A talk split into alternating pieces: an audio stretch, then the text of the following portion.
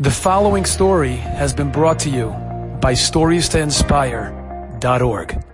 Story of a grandfather who's celebrating his 90th birthday. He was a Holocaust survivor. And thank God he had a, a large family. And when you're 90, you know, if you're blessed, you not only have kids, you may have grandkids, you may have great grandkids. And all of his family got together to throw him this birthday party. And at some point in the party, they started bringing him gifts. And each of the grandchildren made him something for his 90th. And he, each one, I mean, he loves it and he loves it and he loves it. And every time he gets a gift, he shows everybody. So as the line goes down of all the grandkids in age order, in the back of the line was a little boy who started to become more and more uncomfortable. And his gift went from in front of his body to behind his back. And as he got to his grandfather, he was hiding his gift. And his grandfather said, why are you hiding your gift for? And he said, because I'm embarrassed. He says, what are you embarrassed about? And he turned over the gift and he had made him like a, a jewelry box, like a, like a box to put your stuff in, like a little box to put his watch or whatever. But while he was in the line, he saw that his older cousin made a box too. And it was just like his box. It was just, it was nicer. And he thought he was creative and original for his grandfather and he wasn't.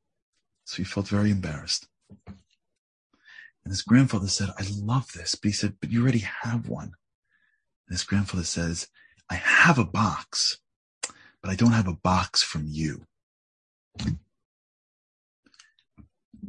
You know, you live in this world and it's so hard to not feel regular. What do we do that's different than the guy next to me? What do I do that's so special? You live in a world where some people manage to do things that are spectacular and so many others just do things that are regular. Many times, especially when it comes to our service with God, we feel so regular.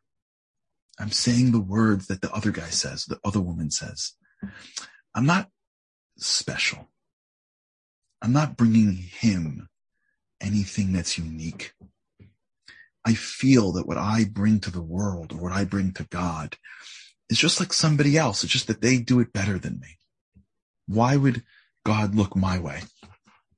What about me is unique that God would say, I'm staring at you and I'm so happy that I have you as my child. And the answer is that we're looking at it from the perspective of a child, thinking that God needs something. God doesn't need anything. You know what he needs or that he wants? He wants us. He may have the box. He may have the words. He may have the mitzvah. He may have that Shabbat. He may have it, but he doesn't have it from us so important. It's so important that we remind ourselves that what we bring to the world is special, even if on the outside it looks like everybody else. Because we're the only, God only has one of us. And when we do things with our heart, although it may look like other people's, but it's not. It's, it's ours. God looks at each thing that we give with such specific joy. If the grandfather loves the box from his grandchild, can you imagine our Father in heaven loving everything we do from each and every one of us? Enjoyed this story?